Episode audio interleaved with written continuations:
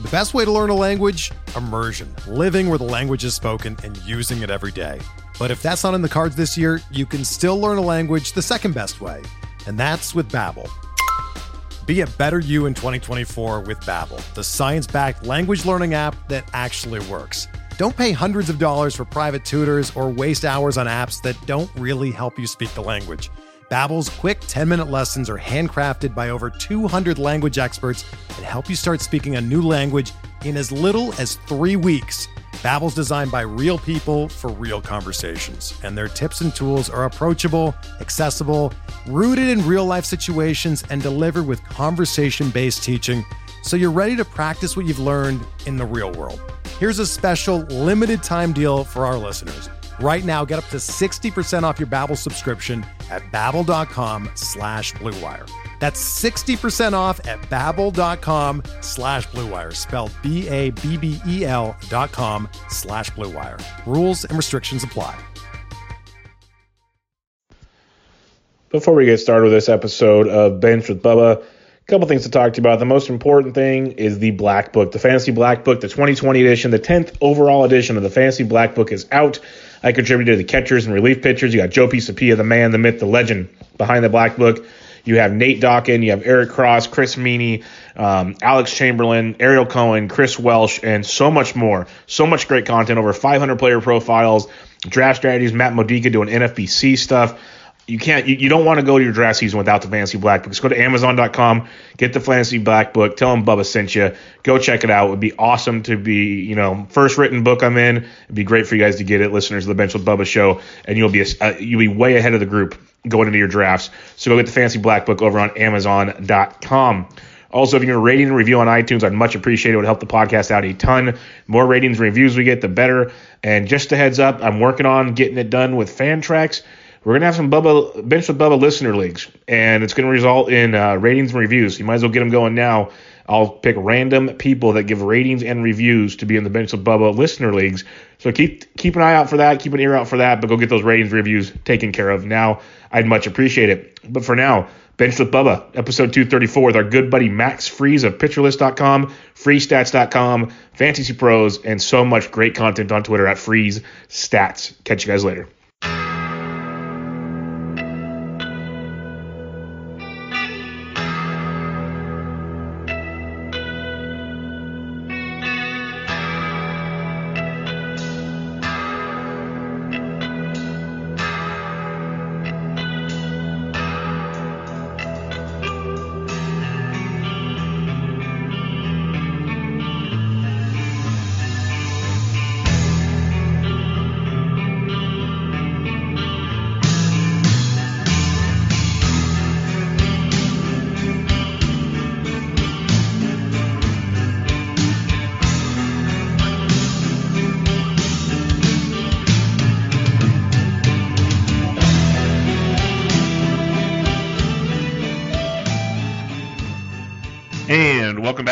To another episode of Bench with Bubba, episode 234. We got a good one. Returning guest joining us to talk some fantasy baseball. Going to talk about some earned home runs. We're going to talk about some very interesting players that are either popular in the Twitter sphere and some of his great content, and bring it all to you to get you ready for your fantasy baseball draft season. You can find his work on freezestats.com, Fantasy Pros, Pitcher List, and on Twitter at FreezeStats. Max Freeze, how we doing, my friend? I'm doing good, Bubba. Glad to be back on the show and ready to talk baseball. We're in the new year now, and drafts are starting to kick into gear. So, uh, very excited. This is a good time of year to kind of get ahead of the game. It's definitely a good time of year to get ahead of it. And yeah, drafts are, you know, drafting olds, best ball leagues are blowing and going. Um, you've been putting out content like crazy. It's uh, every every few days or every other day. It feels like you had something coming out. So plug away what you got going on right now. Yeah, um, I'm starting to put out rankings on my freezestats.com website. Um, you can check those out as they come out. Um, we're go, doing some going deep pieces for uh, pitcher list, and then uh, during the season, I do the two start pitchers for the week and the uh, sit start article for for them as well, uh, and then doing some stuff over at Fantasy Pros as well. I also have my rankings over on that site. Also, um, you know, other than that, you can follow me on Twitter at freestats uh, other than that, just trying to keep up with you, Bubba, and uh, that's about it. No, you're doing some awesome stuff. I love watching what you have going on there, the different sites you're working on, and then even you just tweeting out stuff. It's I, I know the feeling when you're tweeting out things. It's like it's something I want to write about, but I just don't want to write about it right now. So I'm going to tweet about it. Is that kind of yeah. where you're at on that? That's kind of how I feel sometimes. Yeah, yeah. I mean, sitting down and writing an article takes a little bit of time, but if you got some some good pieces of information, I like to just throw it out there on Twitter to see if it helps somebody out or maybe sparks a conversation about somebody. So that's kind of the reason I do that. No doubt about it. Uh, let's hit on just. There's a couple pieces of recent news, nothing much. We'll hit on the first one. Robinson Chirinos going back to the uh, Texas Rangers, likely to be their starting catcher for now, as they kind of have a, a weird uh, backstop situation. He was productive fantasy wise, like doesn't really help you a ton in average, but does bring you some power. He's going real cheap in drafts right now. Any thoughts on a Robinson Chirinos? Yeah, you know, I, uh, I didn't realize how old he was. He's almost 36. Mm-hmm. He'll turn 36 this year. So, you know, expecting full time role behind the plate probably isn't isn't what you can expect from him, but uh, he's been pretty consistent, giving you over 400 plate appearances the last couple years, 17 to 18 home runs. Um, his strikeout rate's always elevated, um, so he's not going to be a batting average asset. But then again, a catcher who is. Um, mm-hmm. I'll be interested to see how the new park plays. Um, it, it, sounds like you know with the roof going in um, that the you know it'll be a little bit more controlled environment, so there won't be as extremely hot days with the balls flying out of there. So uh, I don't know if that's necessarily a good thing. He played you know in the old stadium when he was back with Texas and didn't go nuts there. So you know if if he's he's a back end kind of catcher too in 12 team, maybe 15 team leagues. I think he's he's worth a, a late round pick if you're kind of looking for somebody late there.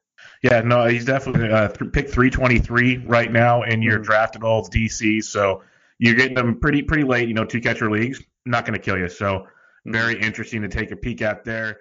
The other bit of news that we had is Jimmy Nelson signed a one year deal with the Dodgers. He's going to pick like 545 right now. So he's going around De- uh, Devin Smeltzer and Sergio Romo uh, basically not being drafted. It's really hard to tell what the Dodgers are going to do with him. But um, say we get some good news out of spring, what kind of interest do you have in a guy like Jimmy Nelson? Yeah, yeah. I mean, a couple years ago, he was he finally broke out in 17, and it was like this is it. Uh, then that terrible shoulder injury diving back to the base in 2018. I mean, it's pretty much knocked him out for two years. He had 22 innings in the majors last year. Um, so not that sample's just too small to kind of you know determine what's going to happen next year. Um, right now, you know the Dodgers have their rotation set, but their bottom three, uh, Maeda, um, I think Stripling's in there, and Uriah, Urias, his they just don't have uh, you know the innings to kind of count on. They're not going to throw 200 innings, and they're going to probably hit the DL once or twice, maybe be shuffled in and out of the bullpen. So I could see um, Nelson kind of starting in the pen and maybe kind of getting his strength worked up until he gets to a point where maybe they can use him as you know that fill-in starter. And if he kind of rolls with it he can then have some fantasy impact. I know he's got um, he had a pretty good strikeout rate before he got injured. Um, you know we'll see what he looks like. I haven't seen a whole lot from him. His velocity was down last year a little mm-hmm. bit. Um, so it'll be interesting to see what his velocity looks like coming out of spring. But i do think he'll have a chance to get in the rotation if he looks healthy and on a mm-hmm. pretty good Dodgers team, he might have a little bit of impact, especially later in the season. Yeah, 100% agree. We'll have to wait and see. The the down velocity last year was a big bummer because we were all kind of I, I know a lot of us were hoping he'd be a nice little you know piece of the puzzle late in the season. Didn't quite work out. We'll see what happens in LA. They they will play the game of monitoring him. That's for darn sure. Yeah. So we'll keep an eye on that. Uh, let's go over a couple of your recent uh, articles out, uh, that you have out right now. We'll talk about some players that go along with them but uh, you, you, do some good going deep type stuff, and obviously now I look at it going deep, by identifying potential 2020 power breakouts via launch angle adjustments over on PitcherList.com. What did you find out by looking at these launch angle adjustments? Because I, I know it's going to result in maybe high ground ball guys with good hard hit barreled guys. Uh, what are you seeing uh, when you broke into that? Yeah, so I was just looking at some guys, um, and it's kind of referencing an Eno Sarris article from back uh, in the spring, where uh, a metric, the max exit velocity, maximum exit velocity kind of stabilizes pretty quickly for players. And that's one of the metrics you can kind of see from a small sample. Um, and it, it is, it carries over year to year and it shows kind of uh, the quality of contact of, of certain players. Um, so I kind of looked at that and then looked at, at guys that had high uh, max exit velocities over 114 miles an hour and also had ground ball rates that were above league average. Uh, because a lot of the guys that had max exit velocities over 114 were guys like Pete Alonso, Mike Trout, Nelson Cruz, Gary Sanchez. You know, these are the guys that absolutely crush the ball. And they also have ideal launch angles. They have lower ground ball rates, hit the ball in the air a lot. And so I was trying to identify players that could hit the ball extremely hard, but hit the ball on the ground too often. And so, you know, with with uh, the launching, you know, everyone can kind of adjust their swing a little bit. They've got a lot of coaching. They've got a lot of uh, you know Driveline and everything, and and these players can work uh, at adjusting their swing and swing attack angle and kind of improve their launch angle. And really, these are the guys that are one step away from that breakout. As long as they can make that slight adjustment, hit the ball in the air more often, they're they're more capable of hitting more home runs and, and then breaking out. So that's kind of the the gist of the of the article that I was that I got at uh, Pitcher List. It, it remind it reminds me of a few years ago when you know Manny Machado was a doubles machine, and people kept saying if he could just turn some doubles into homers, like I know it's not ground balls, it's not the same, but it still involves you know just elevate it a little more, and right. we're gonna get some, some great results. And he started to yeah. do that, and we've seen that with a few guys. Um, so one of the guys we're gonna talk about like five or six of them because they're they're pretty popular names in the mm-hmm. industry mm-hmm. these days. But Vlad Guerrero Jr. stands out because he's got a 50.4% ground ball rate, and you know he's got over 10 barrels over 114 miles an hour. Like that's just bananas at, when he's doing that. And, I, and I, it's funny that I was looking at this when I made the outline a couple days ago, and then Chris Towers from CBS is tweeting stuff out about it today. And you look at his, you know, the steamer projections for Vlad still hitting 295, 25 homers. Mm-hmm. What are you kind of expecting out of Vlad? Because he's that polarizing name right now where people are still on board, or some are kind of scoring because last year wasn't what we hoped it would be. Right. Yeah, and, and like you said, I think some people are disappointed with with his um, results last year, but he was only 20 years old. Mm-hmm. Um, you know, not everybody's going to come out and, and bust it like like Juan Soto and Ronald Acuna, but um, I still think he had a productive season.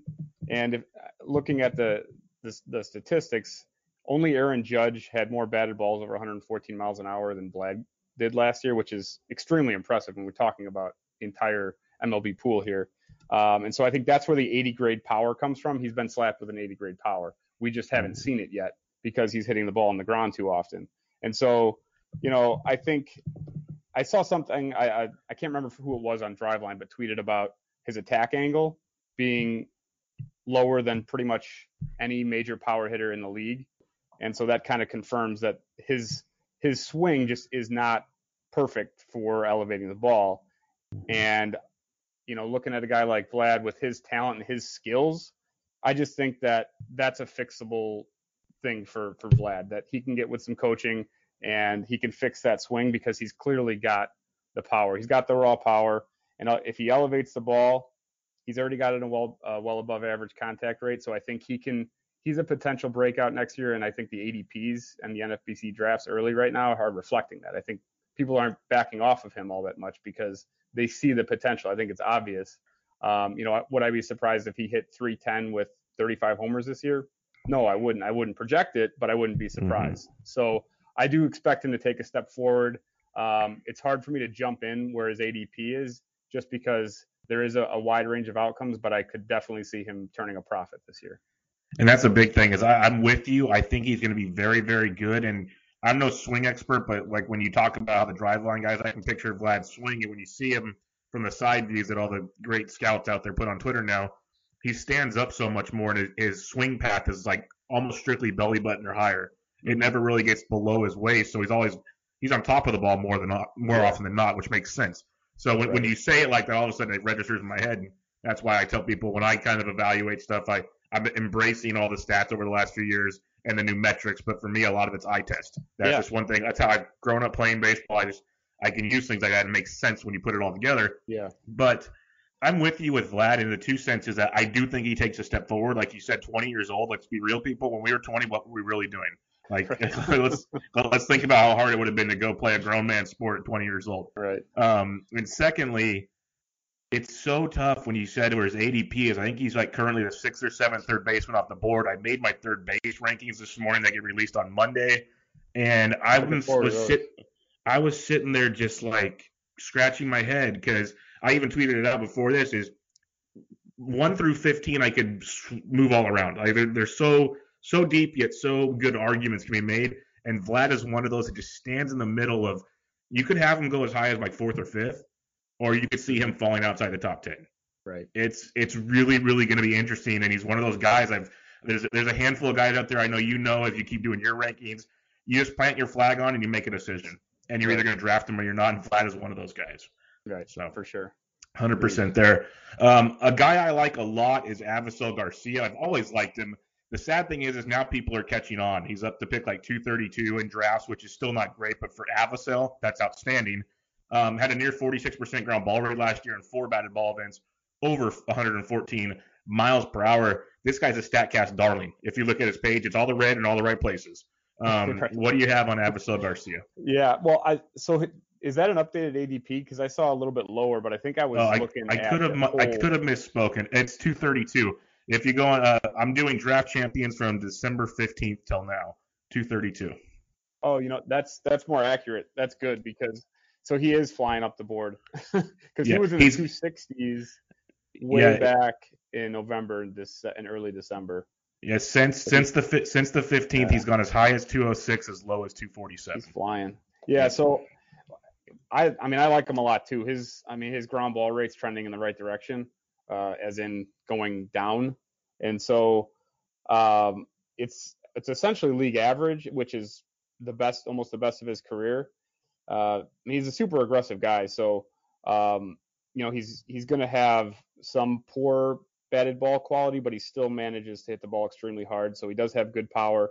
His isolated slugging and home run per fly ball rates over the last two seasons were the best of his career. Um, and he actually underperformed on my metric, my earned home run metric that we'll talk about in a little bit, uh, which is a good sign, not necessarily predictive of future success, but it's a good sign um, that he that he uh, is elevating the ball, hitting the ball well. Uh, he even chipped in some speed, and he gets the park uh, upgrade in Milwaukee. So, you know, it's all going to come down to playing times, uh, or the playing time that he's going to have, and I think that. Uh, the projections are a little light on him, at least what I've seen from Steamer. I haven't seen a whole lot of projections other than Steamer at this point but I think he's projected mm-hmm. for similar power numbers with uh, more plate appearances, and I think that's a little low for him. So I'll take the over on the home runs uh, for him next year, and I think I like him for about 25 homers and chip-ins, you know, six to eight steals. So that's not too bad for for that pick. 100% with you. Going to Miller Park outside of Tampa Bay, he is projected. He had 20 homers last year, projected for 21 and about 28 fewer at bats. In his average going from 282 to 269 it's every yeah. year it seems like he just doesn't get the respect he deserves. It's it's, no. it's pretty funny, but I'll keep riding that horse, and he can get you ten steals. So yeah. He does that, have good, surprising, stat. surprisingly fast guy who doesn't yeah. look it. He, like I think the comparisons were always to Miguel Cabrera just because he looks like him a little bit, big guy, but he's extremely fast, very good athlete, which is very very much which so. Is, which is good. I'd like to see him steal more bases. That would be nice. Most definitely. Uh, this one, it didn't surprise me. He was on the heavy ground ball list with a 57% ground ball rate. One batted ball event over 114 doesn't really surprise me either. But when you look at Eric Hosmer, it's interesting because he still finished with 22 homers. He still finished with 99 RBIs, 72 runs, hit 265. He didn't steal any bases. He had five or more steals for like five straight seasons. So that part, kind of a bummer. But he's going about pick 230 you have him on the list. You believe he's going to get even better? Because honestly, that if you look at his line right now, I guarantee you, no one would have thought he played that well last year. Right, right, and you know I struggle with him a little bit, and he's he's cheap as he's ever been. So uh, that's where the buying opportunity is. Um, he's usually going around, you know, 125, 150. So it's not bad price at this point to get him after pick 200. He still hits the ball really hard. He's 30 years old, so he's not over the hill yet. Um, but the the 55% ground ball rate, the 60% ground ball rate. I mean, that's just what he's done, and he's done it over 5,700 plate appearances. I mean, that's that's insane. I mean, he, that's, that's his entire career, and it's I just don't see him changing now. I don't see you know why he would change or what the reason would be. He's been like that in his, his entire career, um, and the contact rates are slipping, which concerns me. His strikeout rates have gone up each of the last three seasons went from 15, 15.5% in 2017 to 24.4% last year. So, you know, he used to be a little bit of a batting average asset, and now I think that's kind of going away if he's going to strike out near 25% of the time. So mm-hmm. I think the power's in the bat. He just doesn't have he doesn't hit enough fly balls. He's just his, his the way he's uh, approaches uh, approaches batting is just is just not to elevate the ball, and I think that's just the way it is. And if he hits in the middle of the San Diego lineup, and I think it's going to be a, a pretty decent lineup, it's going to be improved. He can drive in a ton of runs. That's the other asset of his game. So mm-hmm. really, he's a 20 homer, 90 RBI guy with a decent average, and you know that you could do worse at that spot, but he just doesn't excite me. I think. what are your thoughts? No, no, he's not exciting at all. He's really not. But it's one of those things, and you know, in head to head, maybe not. But in like a roto league as a corner infielder, where you can literally set it and forget it, and you said 2090 with like 25 100 upside, maybe he gets back to stealing five bags. That would be tremendous. Go hit 275. Like he's not hurting you anywhere. So it, it's one of those. It's not sexy at all, and that's why he kind of floats around and falls and drafts uh, but at the same time, he's one of those where you can be like, you know what? That's a pretty good corner infielder late in the draft that I really never have to worry about all season. Yeah, just plug plug and you play. know, and I actually I own him. No, I actually own him as a corner infielder in a 20 team dynasty, and he's a he's nice. a set it like you're saying he's set it and forget it. I actually love him having him in that spot, but mm-hmm. um, as far as like a 15 team redraft, yeah. um, you know, it's not bad. It, like you're saying, he plays every day, so it's it's not a bad option to have um, it, if you're struggling it, for a corner spot. It'll be funny. I I don't know if it's ever going to happen with him because, like you said, he's done it his entire career over like 5,700 at bats. We've seen this consistent, just beat the ball into the ground like it stole something. But it's one of those weird things. The way the game keeps changing, these guys like they go on the off season, they get new hitting gurus. You know, he's in San Diego now after a couple seasons. Like mm. one of these years, if he just shows up and goes all Daniel Murphy on us and starts just elevating everything, whoever just takes that non-sexy gamble might win their league. Yeah, it would just be stupid. But I don't know if he's the guy to do it. But you never know, I guess. Right, for sure. Uh, the next guy I want to talk about is I really like this because Nomar Mazara is a guy I banged the drum on for a while, and he's very frustrating. He's very young, so a lot can still change. He's going to the White Sox now, where he's not going to hit in the middle of the order like Texas. He's not going to be expected to be the man. Um, but he's a super ground ball guy that hits the ball harder than a lot of guys in baseball. So 47% ground ball rate, only one batted ball been a 114, but he has a lot of like 100 mile an hour ones. Very mm-hmm. hard hit machine. He's a guy I wouldn't be surprised if he finally starts to figure it out in Chicago. What are your thoughts on Mazara? Well, are we sure that he's not Eric Hosmer's like half brother or something? You might be onto something there. You might I mean, be onto something. Both like six five big guys that hit the ball on the ground too much, uh, but also hit the ball hard. So I don't know. That's true. That's um, true. He's he's yeah, I think he had the longest home run last year, over 500 yes. I mean, I just it's hard for me to put. I think he had a second one that was like 490 or something, and so mm-hmm. it's hard for me to kind of fathom a guy who can hit the ball that hard and just can't. I mean, he's he's consistent, but he's not consistently great, and so um, you know, I it's he's kind of an enigma to me as well. I've kind of been on him, and I think I might be off of him this year. His strikeout rate's slowly going up, um, and he's kind of headed from one friendly venue to another. Change of scenery can be good, but it can also kind of hinder uh, some growth as well. So, you know, it's it's interesting because he's also cheaper than he's been in a long time. He's still very young, as you said. So there is buying opportunity. I just I'd like to see a little bit of uh, evidence that he's going to change an approach or something like that that that gets me going on him because he just he can't seem to be consistent. He, he doesn't consistently hit the ball in the air or hit it extremely hard in the air, and I just need to see that before I really buy in. So and I don't I don't fault you for that. He, he does bring big risks to the table.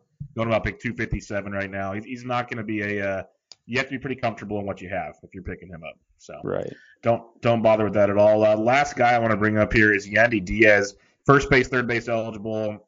For now, he's healthy. We've we've said it in Cleveland forever. Elevate the ball. He and he'll hit home runs. He hit 14 homers, but in a weird way, he still didn't elevate the ball. Over 51% ground ball rate. This is one of those guys that could hit 30 home runs if he ever figured it out. But let's take 20 to 25 for now. Are you liking right. him at all this year? He's going about pick 234.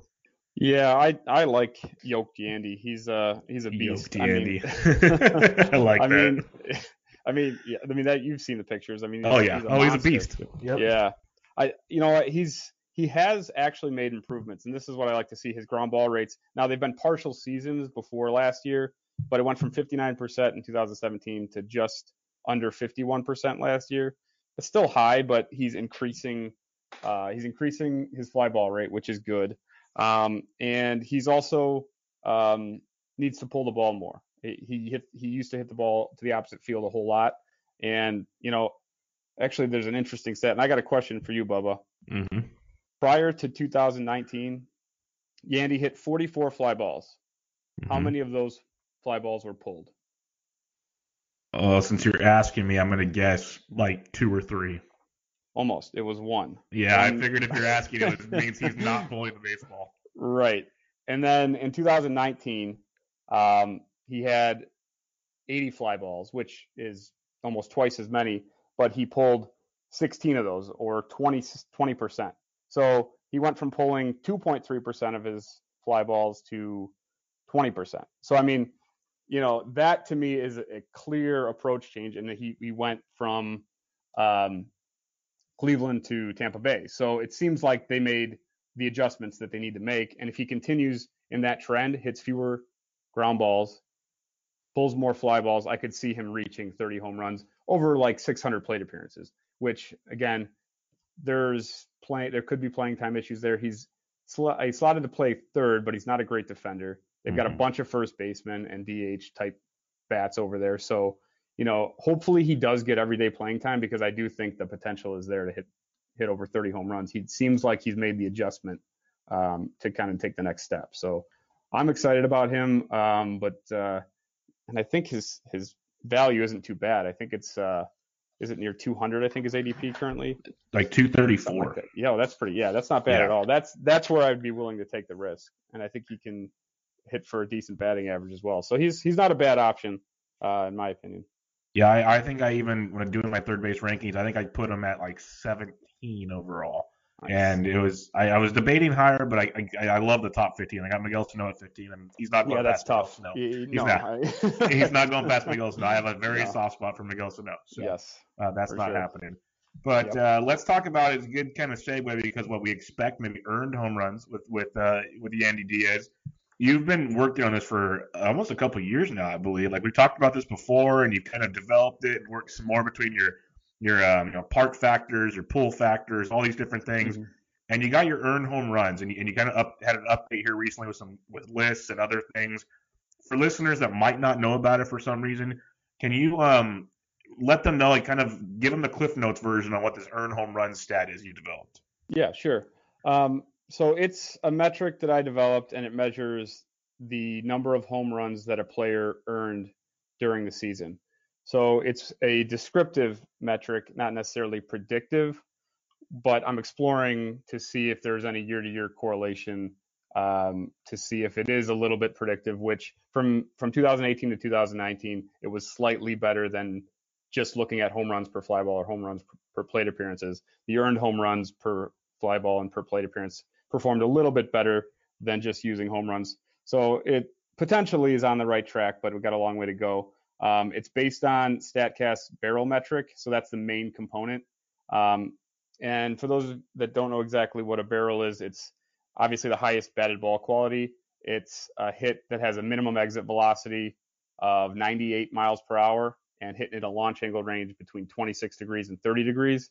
And that um, launch angle range expands by one degree in each direction. The harder you hit for, for every mile per hour that you hit the ball harder. So you hit the ball at 99 miles an hour, the launch angle range expands from uh, to 25 to 31 degrees. So and so on and so forth. So um, the re- I mean barrels are um, just the best metric we have to measure power, and it is um, barrels per plate appearance is uh, very predictive year to year. And so um, I was looking at the uh, last three years for barreled balls, and the batting average on barrel balls is 805. So I mean they're they're hits 80% of the time, and the slugging on those uh, barrels are 2.78. That's almost a triple in value. Mhm. So I mean that's that's kind of the basic uh, the basic basic component, and then I regress all of the hitters to the league average home run per barrel rate, um, which in 2019 was 60%. And then I incorporate other factors into the equation like fly ball rate, uh, fly ball direction, so like pulled fly balls or, or opposite field fly balls, exit velocities to all fields, and then my home run park factors for the players' home parks. And so I throw those all into an equation and then come up with uh, players' uh, earned home runs. So that's kind of the gist of the of the metric. And and uh, it's it's a very convenient metric, and there's a lot of different ones going around. I'm not going to say that any of them are the same, but I, I like using them all to kind of compare things. I've had different guys on the show to talk about them because I think there's there's very good parts of all of them to use together and, and they're in their right manner. And like what you've done with your pulled your pulled research and your and your ballpark factors, I think are a nice little incorporation here. And you've mentioned, you know, Alex Chamberlain in your article and others. Mm-hmm. You kind of, you guys all kind of in a way work together to uh, to do this by just kind of throwing out different ideas and and making it work. Um, at the bottom of this article, it's really cool. You have, you know, there's 235 guys here. You can shrink it, you can do whatever, but you have the barrels. That's from the last three years or this year. I want to make sure I got this right. That's uh, like say Jorge Soler there, for, 70. Is that for uh, just this season? The earned home runs or the park factors? No, I'm at the very, very bottom of your article on um, earned run, home runs, complete list and correlations. It came out on December 10th. Yes. Um, at the very bottom. So I got Jorge Soler, 70. Is that barrels from this last year or the last three? That's years? The, that's last year. Yep. Oh goodness gracious. Um, so 70. that's why I had to double check. I know he crushed a lot of baseballs, but wow. Yes. Um, so it's it's convenient that you get the the barrels, the home run per barrels, his actual home runs, and then your estimated. So as crazy as the years he had, he hit 48 homers. Your estimated home runs was over 49 home runs. Yes. So when we're looking at this, you have the delta there and everything. How do we utilize this to kind of maybe find a sleeper or an overachiever? What should we do with that? Yeah, so I think for a guy like Jorge Soler, it's kind of justifying what he did last year, is what it's mm-hmm. saying. It's it's not. I wouldn't say you know, oh, he's going to hit he's going to hit 49 home runs next year because you know that's what this says. But what it means is that he actually crushed the ball last year. I mean, he earned everything that he got last year and maybe more. So you know, it, even if he regresses some, he keeps some of those gains. He should have a really nice season. Where I look at it to benefit for the next year is looking at guys who are uh, kind of outliers. So like CJ Cron or Cron is he had uh, 53 oh barrels. Goodness. And only hit 25 home runs. That's a 45. He had a 45.2 uh, home run per barrel rate, which is extremely low uh, compared to the league average. Um, he also was low on uh, non-barreled home runs, and so um, he also was in a better park than he's going to next year. He's fortunately going to Comerica Park, which suppresses home runs but he had he was unlucky last year. Um, and he earned 39 home runs and obviously only ended up with 25. So, you know, something like that, if you look at, um, you know, looking at guys that are outliers like that, you can kind of say, okay, you know, maybe they don't meet that earned home run total, but they clearly the quality of contact was was good enough that they should have hit this many home runs. So uh, you would expect them to improve next year. Uh, not necessarily meet that number, but I would expect those players to improve, and then likewise for the ones who who were outliers on the other end. Man, seeing CJ Cron's number there, I'm a big Cron fan, and like him in Minnesota, I love. I say it every year. Someone releases him, and I just don't understand why. After one year of doing great things and mm-hmm. cheap, they get rid of him. And then I, I like he's got yeah. Detroit because it's an everyday job. That's awesome. Right. But yes, it's like you said, and, and you've done your research on it, and it shows if you pull it in Detroit, you're fine. If mm-hmm. you hit it to center field, you're a dead man. Right. So, and he has a 38% pull rate, but then a 30, almost 38% straightaway rate. That's yeah. if he can improve on that at all, that'll be pretty nice. So that's not bad. League average pulled fly ball rate is around 24%. So okay. he's already he's already got the right approach. So he might not be as hurt as much as people would think based on the park change. Um, I you know I don't think it's too bad. The lineup the lineup's poor, but mm-hmm. um, so his counting stats are going to hurt. But I, I think he's a decent buy um, where he's going in drafts. He, he's going to be a decent play. Yeah, another one that stands out quite a bit. He's still unsigned, but I think you've tweeted out stats of his. I know I have, and others have. Marcell Ozuna sitting there. He had 29 last year. Should have expected home runs was almost 37. So that's a good one to pay attention to. Rougned Odor, mm-hmm. man, what are you doing with Rougned Odor? Because I, I understand the expected home runs. He hit 30, mm-hmm. expected 40. but man, is he a frustrating specimen. Yeah, I was surprised when I did this research. I couldn't believe it how many barrels he hit and how well he hit the ball. But he's just so inconsistent. He has really poor. Um, his pop up rates are insanely high, and I know he sells out for power, and that's why he's able to to compile the barrels and the home runs. But strikeout rate poor. His BABIP's going to be awful, um, and even playing time could become in, in question if he really um, you know, becomes a negative asset offensively because Texas seems to be going for it. So if he really struggles, you know, a guy like Nick Solak could go in and, and play a little second base. So he's he's a question mark um, just because of the inconsistency in his batted ball profile. Yeah, I would love to see some Nick Solak consistent playing time. That yeah. would be excellent. Um, let's talk about it. I, I, believe last time I had you on, we actually you developed some of your uh, park factors on like pull percentage home runs, and we we did the talk about Houston is a great full mm-hmm. ballpark. Um, if you go on the opposite of what you know the CJ Crons of the world, Alex Bregman hit 41 home runs last year, but his expected home runs is a little less than 27. Um, what are we doing with Bregman? Because I'm scratching. I almost I almost ranked him at number five at third base, but I know I get murdered if I did that. Yeah. So Bregman Bregman's interesting. He's an interesting case because um, I factor in the home ballpark and the pulled fly ball rates, and he still ended up being mm-hmm. this low. Um, so what I will say is, if you look, and I've been kind of incorporating some of uh, Alex Chamberlain's research on deserved barrels, which is also fantastic. You should check that out. He's over mm-hmm. at Rotographs. Um, his deserved barrel metric kind of is similar into looking at as uh, like as my earned home runs is he's looking at what did they what were their deserved barrels or like what did they earn based on um, their actual qual- quality of contact? And and with Bregman's, he is he underperformed his deserved barrel, so he should have had several, you know, maybe um, a barrel rate of like nine percent instead of his like 4.5 percent. And so that, if you take that into account with my equation, he actually earned close to 40 home runs. So it's a kind of a, a little bit of uh, you know using two different metrics to combine where he got so like I, I kind of feel like you know what he did last year was legit mm-hmm. given his batted ball profile and his and his home park, but he just he does a great job of pulling a ton of fly balls and he hits them just enough. I mean they're you know they're high quality. They might not always be barrels, but they're 370 foot fly balls down the line. So those are home runs.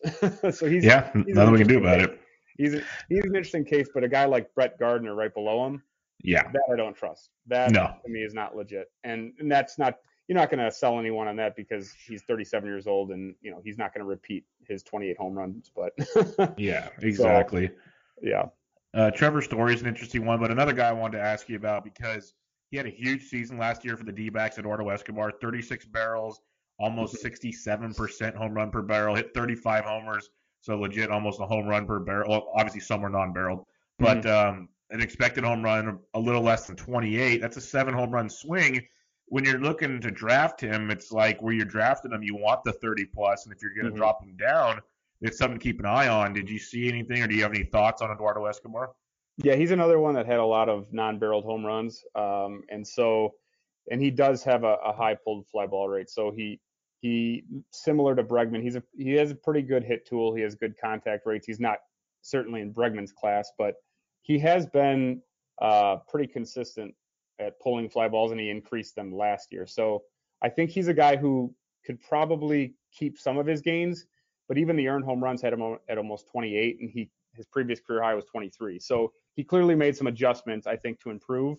And I don't think it's that off base to expect something between 25 and 30 home runs from him next year. Um, but I wouldn't expect 30, 35. So it, it's pretty interesting when you're looking through these when you kind of go from the bads and the goods. A lot of the same teammates show up on these lists. It makes you wonder if ballparks are a factor by chance. Right. Uh, so it is very interesting when you scroll through this. Uh, before we move on from this, on second, I'll let other people peruse it because I could literally just keep scrolling down and asking you questions on guys. But um, any other things that stood out to you? Maybe things you're working on to keep going? Because like I said, you, you've been working on it for a while and it just keeps improving and improving and improving. What? Uh, any other final thoughts on this? Yeah, uh, I haven't really decided how I want to do this, but I kind of have been thinking like not all barrels are created equal, and that's mm-hmm. based on launch angle and it's based on exit velocity. And you know, just because a ball is 98 miles an hour within a 26 to 30 degree launch angle, it's a barrel, but it's not the same as someone hitting the ball 114 miles an hour at an ideal launch angle. You know, so um, so maybe kind of categorizing that way, and then even launch angles. A barrel, you can actually have a barrel at an eight degree launch angle, but that's never going to be a home run. It's just not high mm-hmm. enough. You can't hit a ball hard enough to, to make that a home run. So there's some, you know, if I'm if I'm just looking at it in terms of barrels and home runs, I probably can eliminate some of those outliers to kind of tighten up the the research a little bit. So that's just a little something I've been thinking about, but we'll see how I can incorporate that into the next round. yeah, no, I like how you say that too because it, it is a thing that you just see barrels and it's kind of like you see home home runs. Mm-hmm. There, well, there's non-barreled home runs and, and not every barrel is created equally. So mm-hmm. I do like how you said that. It'd be fun to be able to decipher that and uh, get a better understanding on that situation. But um, let's look at some players, some guys that you've been tweeting out, some guys you've written about. I know some guys that you've been in conversations with. So I like to get you know my guests to mm-hmm. talk about guys they like to talk about. So uh, let's get some input on some guys that are kind of question marks around the industry these days. Ketel Marte being the first one. You know, he's going pick 30 now, almost pick 40 right now in ADP since the 15th. Uh, he's coming off 32 home runs last year, a 329 average. Uh, you look at Steamer, 23 homers, 296 for 2020 it's weird because I've heard some really smart people saying, no, this is who he is. He's a 30 plus home run guy. I've heard others that want to take the steamer approach. Where do you sit in this conversation? Well, I love Marte, so I'm biased, but uh, um, yeah, he. I mean, he had a major breakout last year. There's no doubt, and you know, I, as you said, there are some people calling for regression, and I, it's valid because you know he goes from you know 13 home runs to 30. Um, so you know, there's I, I understand the argument, but you know, we were just talking about earned home runs. He actually earned all of his home runs in 2019, and so that shows me that he made huge strides in quality of contact and really almost every facet of his game. Um, I actually sent out a tweet recently comparing his skills from this year to Francisco Lindor's in 2018, and they were nearly identical. Um, mm-hmm. You know, he the difference is Lindor has been doing it for years, and Marte just did it this year, and they're both the same age. So you know, it's not quite apples to apples, and I'm not saying, you know, he's going to have a Lindor type season, but his skills match Lindor's, which, you know, I think at least justifies the ADP around 40. Um, and I would say that that's not a bad price. I would take that. He does offer power, he does offer a little bit of speed, and I think the batting average is safe given his 13% strikeout rate. So, you know, for me, i will take the over on the power projections from Steamer and I still think he's he's a 300 hitter with the 20 steal speed is in there. I just don't know if he's going to be as aggressive on the base pass, but he has had a good success rate. So, you know, I still think he's a he's a nice pick at, at pick 40, and he he is eligible at second in outfield. So, yep. you know, I, I I love Ketel Marte, and I probably always will. So, I might be a little bit biased. So, what are your thoughts on him? Yeah, I don't blame you on that. It's one of those guys I've had on a dynasty league forever, and I was so close to dropping him at times because of the Mariners, and it just seemed mm-hmm. like it was never going to happen. Right. Um, and then it happened, and, and the thing you mentioned, the steals, that's that extra caveat is I know I beat it into the ground, and every other podcast and article beats it in the ground of you know the attacking steals early or getting the guys that give you a little bit. Marte's one of the guys that gives you a little bit, mm-hmm. and he might not run as much like you said because a it's hard to run when you hit home runs and um, B, he's more in the middle of the order now, so he's kind of expected to not get on base and try to score. He's more driving and run. So it's a different yeah. philosophy with Marte these days. But I agree, it's one of those things. He had that prospect pedigree forever. So yes, he exploded from 14 homers to 32, and previous to 14, he had like five or six. I get how it's surprising, but he made the move, and the steals are there. The batting average is awesome, and the biggest thing, and you said it there, his strikeout rate's always been very good. Mm-hmm. So he's going to put the ball in play. If he's hitting the ball hard like he is, and if the bouncy ball's in play, he's going to be very, very good. So I'm not, I'm still not completely sold on, you know, 35 plus homers, but I won't argue it. There's other guys I'll argue on, like, no, this isn't, I don't believe in this, but he could even take that next step. So I, I can with you there see some moonshots. And he's only 26 years old, so he can still be developing that swing. That's another thing that a lot of people I don't think really focus on as right. much when it comes to Ketel Marte. Right. One guy they do focus on lack of power or something along those lines, Adalberto Mondesi. this guy, Um, he's really, really good. I'll admit that in a heartbeat. Like really, really good. But he's also polarizing, extremely polarizing because if healthy, if he goes to pick four, he goes two picks after Ketel Marte these days. Um, he could steal you. He sold 43 bags in 102 games last year. He had nine homers. The power he can get you, you know, 15 homers and probably 55 plus steals if he plays the full season. We just haven't seen that, Max. What's your thoughts on uh, Mondesi? Because I think I've seen four articles this week and everybody talking about him, and it's you love him or you hate him. Yeah. Um, well, I'll I'll fully admit that uh, I'm in a, a, draft champions league uh, currently in the middle of a draft, and I drafted him in the third round. So, but let me real quick, real quick. Did you draft him because your first two guys weren't steals guys? No. Or did you draft him because you love him? Um, I I like him. I don't know if I love him. I know the questions around him, but he has game changing speed. I actually dra- I drafted uh, Betts uh, and then Clevinger, so okay. it wasn't like I was in need for yeah. uh, steals, but I also didn't want to worry about it later. And so I thought that you know Mondesi is a guy that really can give you first round talent if he's if he's healthy. Number one, uh, um, if he performs to the skills that we think he can reach, but he's got to deal with the shoulder injury. Um, we've got to see how aggressive the Royals are with him. So, you know, I, I was just taking a risk with him because I wanted the speed. Um, I was looking at his stats. He's got 943 plate appearances in the in the majors with 26 home runs and 89 steals. That's a 16 homer, 57 steal pace. You know, that's basically what you're hoping from Trea Turner in a, in a healthy season. So, you know, when he's on the field, he performs like a borderline first, second round talent. So um, I just don't know if we can expect 600 plate appearances. I would cut it down closer to maybe 500. Mm-hmm. Um, but even still, he's he's got quite a bit of value. We'll see how the shoulder progresses. All the news coming out, at least that I saw recently, has been that he's slightly ahead of his rehab, and so he should be ready for opening day. Maybe he starts a little sluggish. I don't know, but if he's ready for opening day, uh, I got to feel good about that. And so, you know, and he's another guy that does have sneaky power. He underperformed on my earned home run metric as well. He uh, had nine home runs and he earned uh, 14, I think. So, and that was in 400 and some odd plate appearances. So, you know, getting 18 to 20 in a full season from him isn't out of the question. He's still extremely young. So, you know, the dreams of a 2060 season are kind of are kind of what what yeah. I drafted him on. But I, you know, I like I said, I have as many questions as anyone else. His plate approach is is terrible, um, but he seems to get it done when he's on the field. So th- those are my thoughts. yeah, he's he's a major risk, and you said it. I think I said it. A lot of people have said it. It's just if you admit that it, the risk is there and you're good with it, I think he's a really good pick. And I'm 100% on board with that. Um, it, it's just, man, shoulder injuries scare me, but the good thing is if you're drafting him for steals, the shoulder doesn't affect him stealing bases. So that's a good thing. Uh, you might lose some power that way, but we'll wait and see. With technology nowadays, every injury is different than it used to be. It's hard to really say how it's going to finish out. Just for fun, I know they're getting drafted at different times, but you mentioned his name, and I agree they're great comparisons, and they both also have injury pass. Mm-hmm. If you had to pick just one, regardless of where they were drafted, say they were drafted at the same spot in the draft, would you rather have Trea Turner or Adalberto Mondesi? Uh, Trea Turner. Okay, just wanted yeah. to check. Okay. Um, yeah, that's, yeah. that's that's where I am. But I'm also a big Trea fan. Like, I, yeah, no, I yeah, bought definitely. I bought in, and it's scary because he has the same risk, but he's two rounds earlier. So right.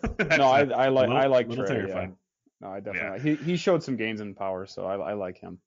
And that's the big thing I think people ignore because they just talk speed with him and right. he gets on base and scores. The dude legit can hit 25 home runs. Like yeah. he's a very powerful hitter. If they ever wanted to move him like third in the order, we might lose some steals, but then he might get you 25 and 45. Like that's yes. insane.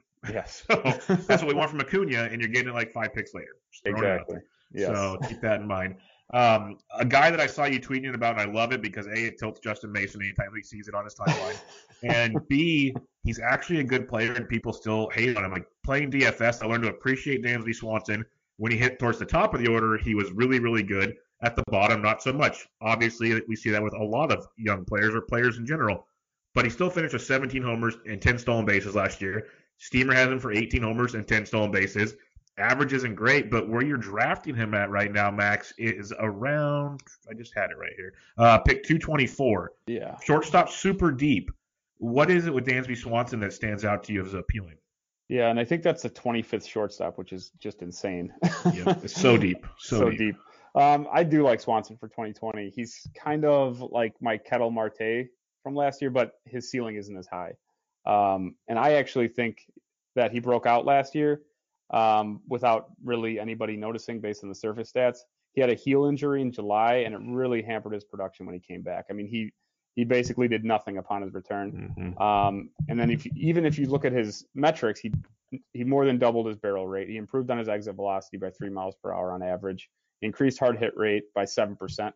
Everything just looked looked great, and even the launch angle um, went up only by two degrees. But the improvements are cutting down on pop ups and cutting down on ground balls, and he increased his line drive rate and fly ball rate. So he's getting he's tightening up his launch angle. He's hitting more valuable fly balls. I don't know if you remember uh, the uh, XStats website created by Andrew Perpetua. Yep. It's now long gone, but I used to love that site. And he had two metrics for like the best and worst contact, and the best contact were called like barrel hit percentage, and then there Mm-hmm. was poor hit percentage. And that's kind of what he's what Dansby's doing is he's cutting down on the poor hit percentage and adding to those value hit percentage. And it just didn't show up in his surface stats, but the metrics say that he's really improved in those in those ways. And I think that at his age at 26, I think he's he's ready for for a full breakout if he can get a full season. The one issue is the batting order that you have already mentioned. He was fantastic at the top of the order, but they're going to have he's going to have a hard time cracking that top of the order because you've got Acuna, Albies, Freeman, um, and he's definitely not getting in the top three unless something happens to one of those guys. So, you know, he might end up hitting fifth, best case scenario, but most likely 6th Mhm. Um, so that's going to hurt his production. So, you know, maybe he gets some opportunities hitting second, or uh, maybe they don't sign a big free agent. Maybe they don't sign uh, Donaldson back, um, and he can kind of bump up in the order, maybe hit fifth in some days and get some run production. But I do like the skills. I just don't know how much production we're going to get out of a, out of a six hole hitter. Um, but it's still a pretty deep lineup. So, you know, that I like him, um, and I like where he's going. And shortstop's very deep. He could Mhm. he'd definitely be a good middle infielder for pretty much any of my teams. So Yeah, and that that's the thing with him is I'm glad you mentioned it. Is they're they're so deep there. He's very very good, but he, he's on that list of guys that we have to really pay attention to where they're going to be hitting because uh, it does as silly as it sounds, it will affect quite a bit. Uh, Dansby Swanson or Paul DeJong? Swanson. They're going right next to each other.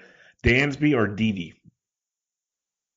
Um, that's a that's a close one. Um, I think I'm gonna just give uh Swanson the edge for the speed, just a little bit of speed.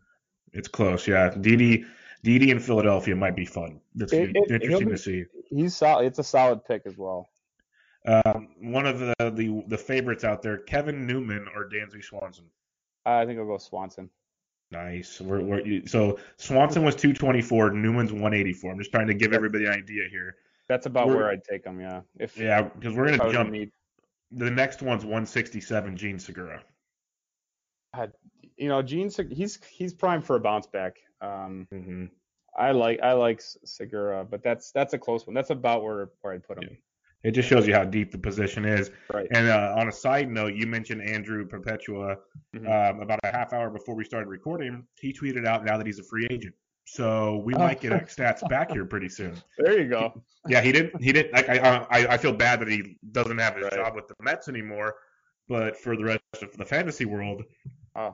he didn't say what he's going to do. But that might be a whole new world back to Yeah, us. I So did not, I did not know that. yeah, it just happened like literally a half hour before. So I think everyone's starting to maybe figure it out. Or they'll figure it out tomorrow. It is. Right. It, it's coming. So it'll be very, very interesting. Yeah. Um, this is a guy that I understand how well he played the last month two months of the season. Played very, very well. But Tommy Edmonds picked 131, second base, third base eligible. People are in love with him. He had his 11 home runs in 92 games, stole 15 bags. But then Steamers got him for 11 steals and 15 bags in 118 games. Mhm. What do you see in Tommy Edmonds? Because I really don't know what to do with him. Right. Yeah, it's pretty high. I, the the market definitely is buying in, and I I can kind of see why because some of his numbers look pretty legit.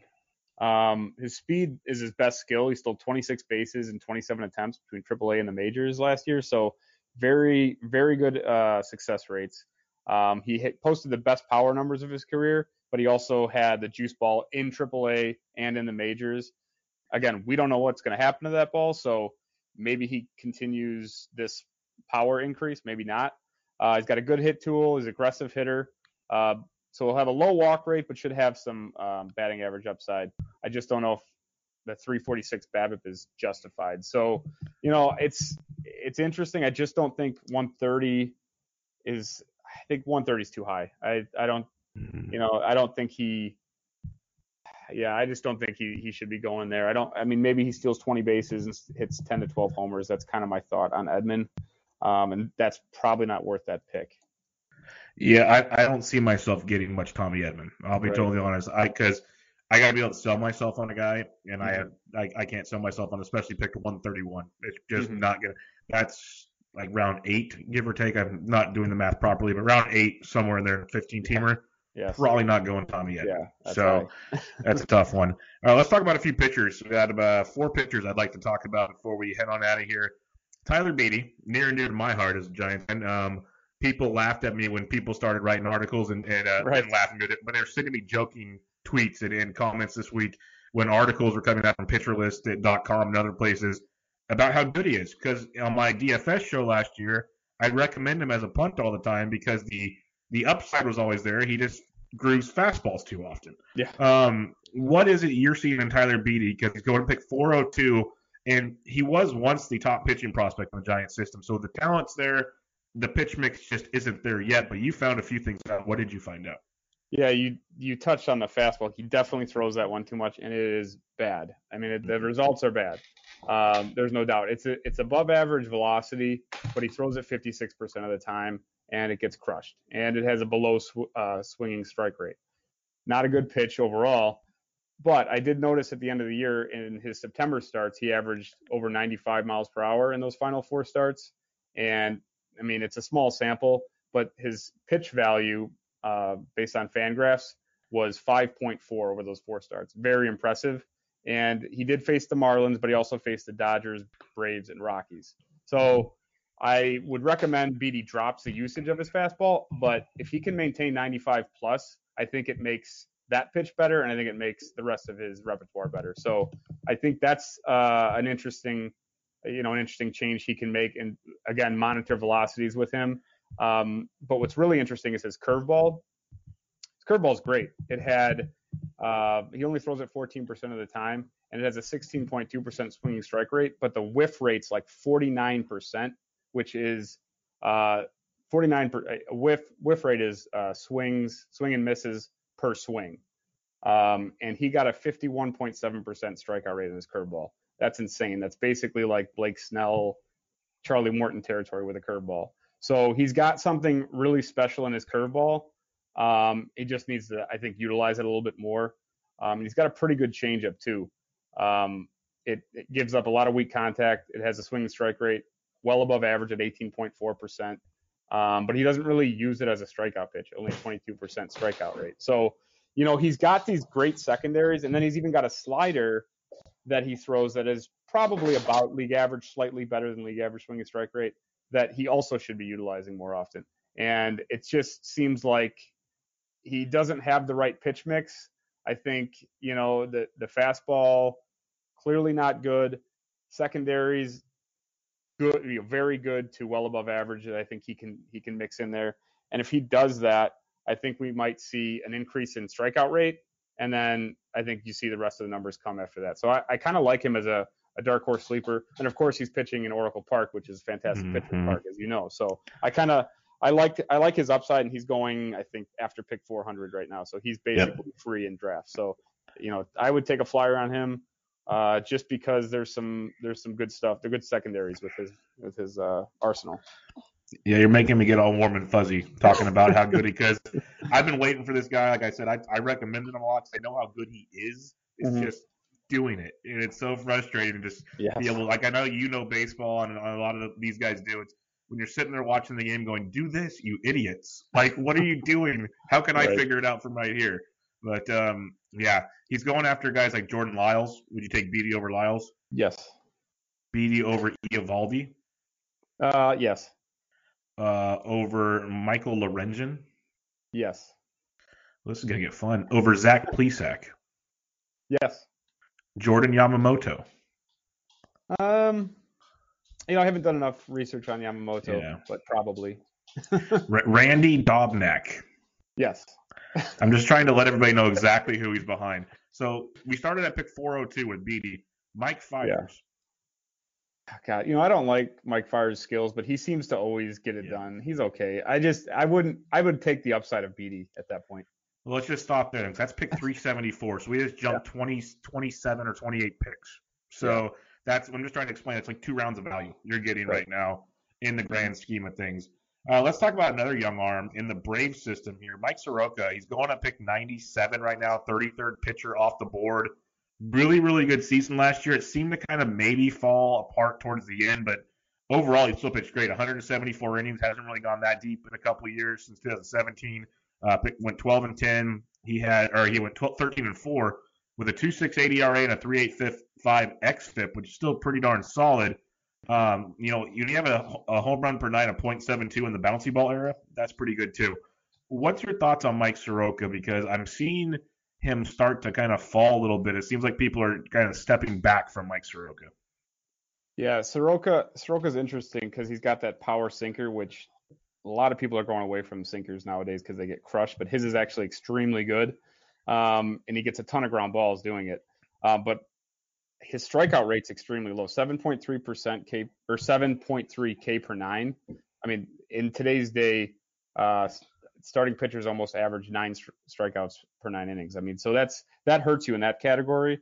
But what I what I was interested in when I looked into Soroka was his changeup. He only throws it 12% of the time, and he's got a 22.2% swing strike rate on it. Um, league average for changeups is 15.1% swing strike rate. So that's over 7% better than league average. Um, and he even throws it in the zone 42% of the time, which means he can get called strikes, he can throw it for strikes, and he can also uh, get whiffs on it. So I think if he can increase the usage of that pitch and use it as a kind of put away pitch, he can increase his strikeout rate, and that can really boost his value. Um, it actually had a his pitch value per 100 thrown was actually 1.83, which was the best of all his pitches. So it makes sense for him to throw that pitch more often. Um, and so, you know, I, I just think it's a really his uh, the O swing on it was was okay, but he had a 65.7% zone contact rate, which is extremely extremely low. That's fantastic. Um, and so I don't see, you know, I see if he increases the usage of his pitch, his strikeout rate can get up to at least league average or better, and that makes him a lot more appealing than a guy with such a low strikeout rate. So maybe he doesn't keep the ERA gains or the the ERA that he had and kind of gets closer to his FIP or XFIP, but I think he can increase his strikeout rate if he throws his changeup more often. I like that a lot. I think he's a very, very good arm. Um, I like the uh, pitch mix suggestions you have there, and the fact that sinker is much better than people think because he had an amazing year last year. And obviously, do I expect him to have a, a sub three ERA? Probably not. That's really difficult these days. I'm not foolish to that, but I'm also aware he's gonna be. I think he's gonna be pretty darn good. So um, the the fall of, of love for him, I guess, it, it kind of surprised me a little bit. Uh, let's talk about Kyle Gibson, a guy that if people laugh at me, but in a dynasty league, I had him for like five years in a row because he was cheap, and um, he puts innings together and he doesn't crush you all the time. 4.85 ERA last year, 3.8 xFIP. He's actually much better than people give him credit for, at least in my mind. Slider is filthy. I've seen many people talk about it. What do you have on Kyle Gibson, who's going at pick 339 right now? Yeah, Gibson does have an elite slider. He also has a pretty good changeup that he only throws 16% of the time. He gets chases on that pitch 46% of the time and has a swinging strike rate over 20%. So pretty similar to the results we saw from Soroka, but he even gets ground ball rate. Uh, he gets ground balls at 58%, which is fantastic. So his changeup on the surface looks bad because it had a negative 1.9 pitch value per Fangraphs, but he kind of was unlucky with a 349 BABIP compared to his 278 career BABIP. And he also gave up a ton of home runs on it. So it, it's interesting because I think he can utilize the pitch more, but he also has trouble throwing it for strikes. And that's where the issue comes in. All of his secondaries have an under 30% zone rate. And so he really only can utilize those for kind of strikeout pitches, for swings and misses. and his fastball and sinker are the only pitches he can throw for strikes, and those are awful. so Yeah. so that's where kind of the the issue comes in with with Gibson. If he can figure out a way to throw one of these secondaries for called strikes to kind of uh, you know, then he can kind of start throwing them more more frequently and kind of get get more swings and misses um, and not get crushed by the fastball so often. So he's a he's an interesting case. You know, he's a veteran. We know what he is, but if he can figure something out with this pitch mix, um, get better control, um, he might be worth that pick at 360. Yeah, I'm holding out hope. You know, going to Texas, climate controlled environment, the new stadium. Plus, we've seen what Texas did with Lynn and Minor, Yeah. kind of working with their pitch mixes and utilizing their best aspects of their game and saw how well they pitched. Am I saying Gibson's as good as Lynn or Minor? Probably not, but I don't think he's that far off.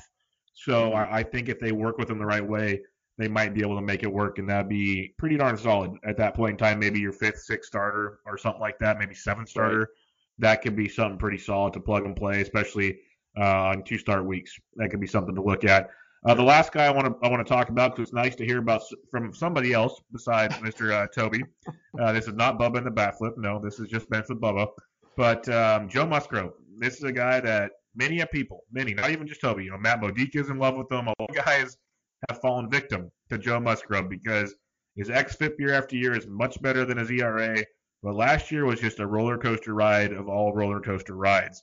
Uh, Steamer has him for a 4.26 ERA, 4.3 xFIP coming into 2020 in 179 innings. I mean, when you look at his draft price, it ain't cheap. It's 213 right now. What do you have on Musgrove? Do we have optimism here? There is some, and I was into him last year, and he did not uh, he did not live up to expectations, unfortunately. Um, but what I did notice with his pitch mix was that his he added a curveball this year, and he threw it nine percent of the time, and it was pretty damn good. He had a 17.4% swinging strike rate. He could throw it for strikes.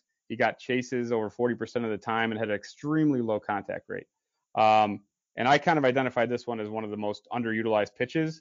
Uh, he because he threw it just nine percent of the time, um, and it generates a ton of ground balls also at 60%. So he really gives up a lot of uh, weak contact in addition to swings and misses. And he really only allowed three fly balls on this pitch, and all three went for home runs. So that's a little weird quirk in the stats, but that's certainly not likely to happen again. Um, but you know, it's it's odd that that happened, but I, Mhm. that's certainly that's you know we can't count on that happening again. Um, but either way, he had a 40% K minus walk rate on the pitch. That's fantastic. Yes. Um, and I did look at from 816, so August 16th to the end of the season, he increased the usage of the curveball up to 16% from 9%, and the results were much better in those seven starts. He had a 357 ERA with a 269 FIP, a 1.07 WHIP, and 9.37 Ks per nine. So I think he figured something out with that curveball and he increased the usage and he got a lot better. So he's got he's got other pitches as well. I mean, he's it's not just the curveball, but he's if that becomes another weapon for him, I can see why people are excited about his breakout. It's uh, I sense a trend, and I know Pitt, Nick Pollack talks about it a lot. You talk about it a lot. A lot of very smart minds talk about it a lot. That um, pitch mix, it's a Mhm. big deal, especially these change-up, curveball, sliders.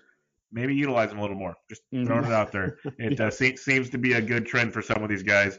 Right. Um, Joe Musgrove, I mentioned, the 82nd pitcher, pick 213. I'm not going to go with the guys behind him because Stroman, Mikolas, Caleb Smith, Lucchesi, Mhm. interesting. But right in front of Musgrove, would you go Musgrove or Foltynewicz? Musgrove. Musgrove or ooh, ooh, this is gonna be tough. Lance McCullers. Um, I'm gonna go uh, Musgrove. I'm not as big on McCullers as as everyone else. I just am concerned about his innings. That's what I was gonna say. I love Yeah. what he's gonna do. I think he's gonna be very good this year. But let's all be real. A season off of Tommy John, we're not going to 170 innings. So Right. just like accept that one. He's getting drafted like he's pitching 170 innings. Right. Um, Musgrove or Kenta Maeda? I like Kenta Maeda. That's a Yeah. that's a good one, and I think Maeda should get quite a bit of run in the rotation. Um, Yeah. that's a that's about where I like him, but I also like Maeda more than others. So that's that's a tough one, but I, I I might go Maeda there. I'm always a huge Maeda fan until the Dodgers decide that like, oh hey, it's uh, it's August 15th, let's put him in the bullpen Right. for the rest of the year. Right. So, you know, you do it every year Yeah. with him. so I guess if you're gonna draft him, Yeah. enjoy it, but be ready to, to move on basically. Right, for sure. Uh, in FBC, you can't trade him, so you're gonna have to Mhm. drop him or pray. Right. Um, so then I'll leave it at that. 'cause you got like Price, Heaney, Carlos Martinez. Yeah, it gets a little more interesting there. Jaco Mhm. and Rizzi. I Yeah. can see arguments for both sides. But Musgrove, you know, it's weird to me because like Musgrove and like Kyle Gibson's, I see a lot of comparisons, and they're going so far apart. It's Right. just, it's it's a very I- odd I think Mus- Musgrove can, is a lot better. I think he's got better control and command. yeah. Um, and so that's you know he's his walk rates are always very very low, so he helps with whip and everything. So yeah, I can see why people like Musgrove a lot more than Gibson. No, that makes a lot of sense. Um, that should wrap us up for episode 234. Uh, if people are curious, we talked a couple pitchers because Max has an article coming out pretty soon, but I'll leave that one to the surprise of many. But um, that's just a little hint at that. But before we leave, Max, why don't you remind everybody where they can find your work, where they can find you, and what you got going on? Yeah, you can check out my site, uh, freezestats.com. Uh, you can hit me up on Twitter uh, at freestats if any questions you have. Um, writing over at pitcherlist.com occasionally, uh, and then uh, over at Fantasy Pros as well. So uh, any of those locations, you can hit me up and ask me any questions. Yeah, I recommend following Max. Like obviously, I wouldn't have him on the show if I didn't recommend it, but he's a great follow, a great, or great guy. He's been on the show three, four times at least now. Love chatting with Yeah. you, Max. So uh, I look forward to doing it again sometime. It's uh, it's always a pleasure because you're always pumping out content that uh, intrigues me to talk about. So um, look forward to doing it again next time. Yeah, absolutely. Thanks so much for having me on, Bubba. I had a great time chatting with you, and uh, yeah, I'll talk to you again soon. Sounds good, everybody. This is Bench with Bubba, episode 234 with Max Freeze talking some fantasy baseball. Catch you guys later.